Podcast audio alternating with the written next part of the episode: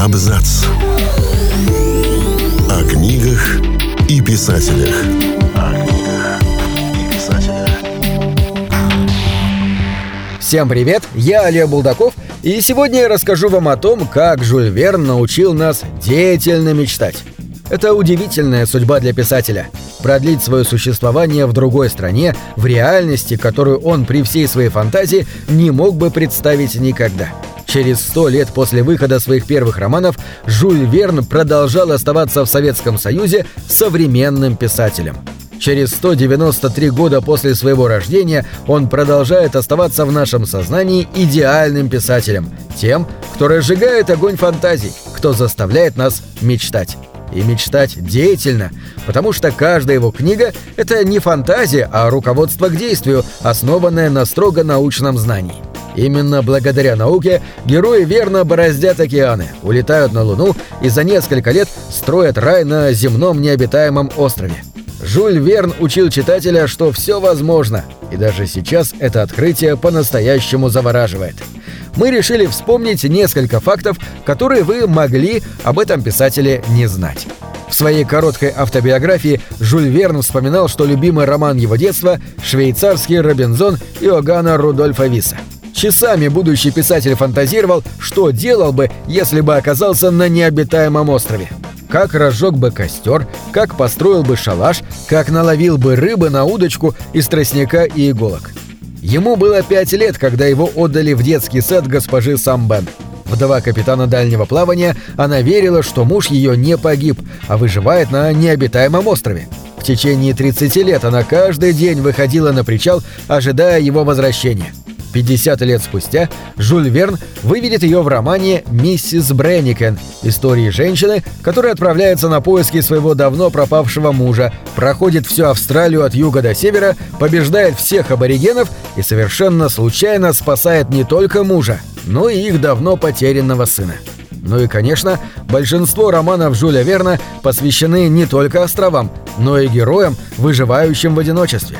Как капитан Немо, например – в 12 лет Жюль Верн, влюбленный в свою кузину Каролину, узнает, что в Вест-Индию отправляется корабль Корали и решил тайно пробраться на него юнгой, чтобы раздобыть возлюбленной коралловые бусы. Отец вовремя разыскал его, успел забрать с корабля, посадил на хлеб с водой и заставил поклясться, что отныне он будет путешествовать только в мечтах. Но и будучи уже взрослым успешным писателем, Жюль Верн писал, что должен был родиться морским офицером судьба не так уж и промахнулась. Морским офицером должен был, по желанию родителей, стать его младший любимый брат Поль. Известно, что Поль побывал на Антильских островах и даже принимал участие в Крымской войне. По настоянию невесты Поль рано вышел в отставку, но сразу после этого невеста тоже дала ему отставку, вернув кольцо. Как и его брат Жуль, Поль в итоге стал биржевым маклером, а все свободное время посвящал сочинительству, только не литературы, а музыки. Можно представить себе, что 15-летний капитан – фантазия Жюля Верна о неосуществленном детском путешествии. Но в действительности, ко времени написания этого романа в 1878 году у Жюля Верна уже была собственная яхта «Сан-Мишель». Их было три на самом деле, и последняя была полноценным паровым судном, названная в честь любимого, но неисправимо непослушного сына Мишеля. В 15 лет Мишель ушел в самостоятельное плавание, а его отец, путешествуя по Средиземному морю, читал рассказы английских путешественников об Африке и мечтал о том, как его храбрый сын сражается с работорговцами и открывает жизнь диких племен. В сети часто можно встретить длинный список придуманного Жюлем Верном. От подводной лодки до смартфонов, фонотелефонов из рассказа «Один день американского журналиста», где через тысячу лет люди летают на скорых поездах и всю их жизнь диктуют говорящие газеты. Но сам Жюль Верн очень обиделся бы, если бы вы ему сказали, что он что-то придумал.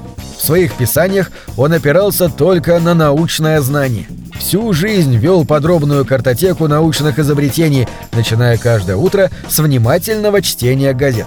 К концу его жизни в картотеке было около 20 тысяч записей, хранившихся в отдельной комнате в писательской библиотеке, и ни один роман не начинался без того, чтобы Жюль Верн не собрал по поводу своей невероятной задумки все, что только может быть.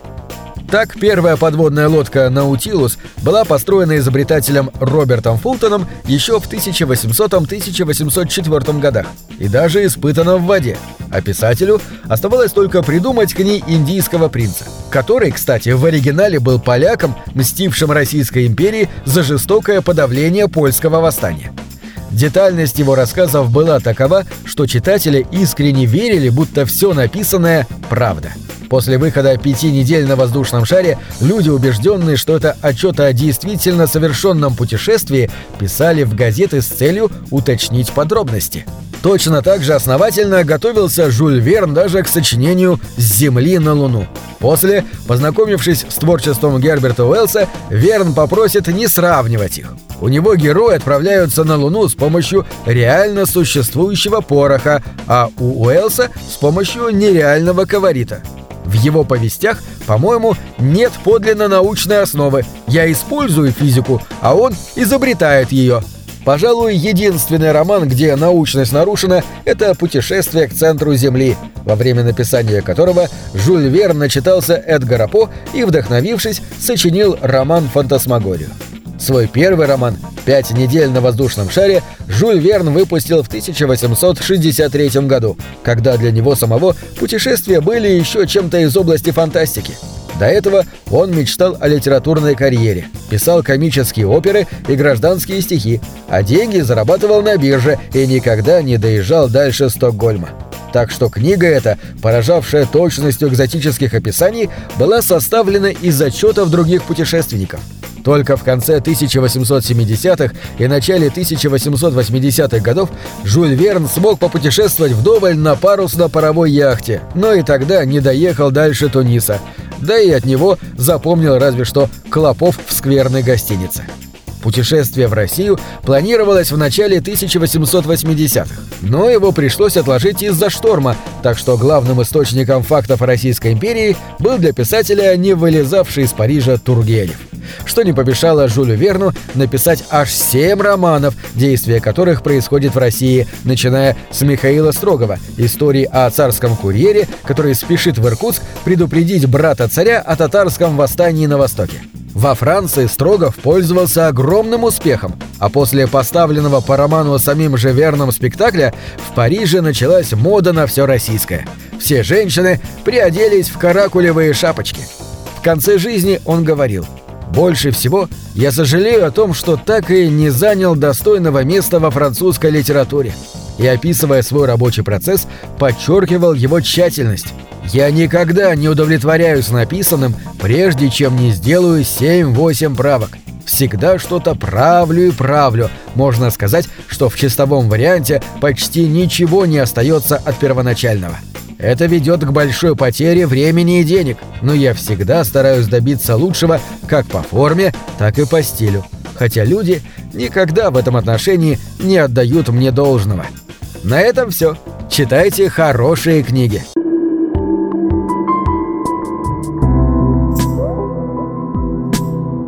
Книги — это двери, что выводят тебя из четырех стен — с ними ты проживаешь другие жизни, а свою умножаешь в тысячу раз. Тысячу